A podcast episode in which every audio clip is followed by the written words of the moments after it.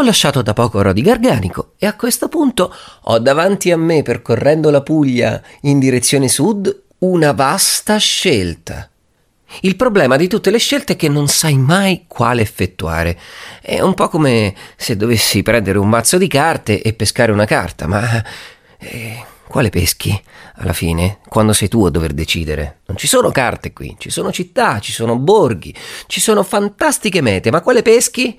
Eh, insomma, quale peschi, quale non peschi? A un certo punto sulla statale leggo Peschici. È sempre il destino che mi guida. Così prendo l'uscita per Peschici. Qualcosa mi dice che me la ricordo questa splendida cittadina. Infatti scorgo in lontananza un bel trabocco.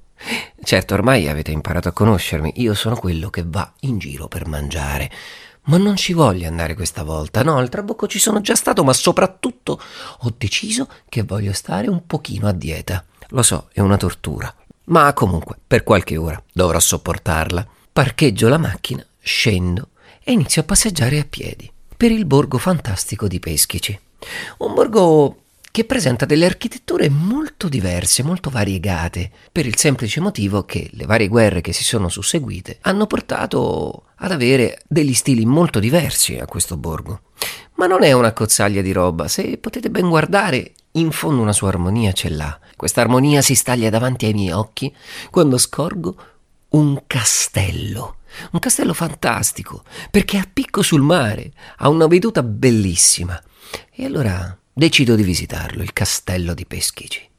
Scopro che non è tutto pubblico, anche una parte privata. In ogni caso c'è la possibilità, con un modico prezzo di circa 4 euro, di entrare e visitare le stanze segrete. Già, perché sono delle stanze dove venivano praticate delle torture, esattamente come quella che sto passando io per aspettare la mia cena, che probabilmente mi vedrà protagonista a quel trabocco.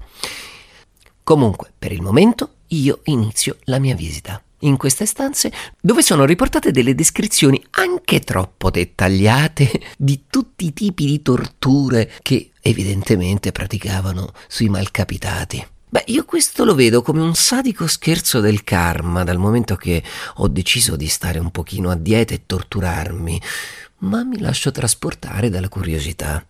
E questo castello devo dire che merita davvero una visita, anche perché, dopo aver passato queste stanze segrete, con tutte le descrizioni di queste torture, si approda in una bellissima terrazza che regala finalmente una veduta di libertà.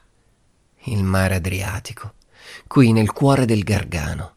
Beh, guardando davanti a me, ma leggermente in direzione sud, ho già in mente la prossima meta. Quindi torno indietro a prendere la mia macchina, passando di nuovo per le stanze segrete. Ma con voi non avrò un segreto. Ve lo dico subito, la mia prossima meta sarà Vieste.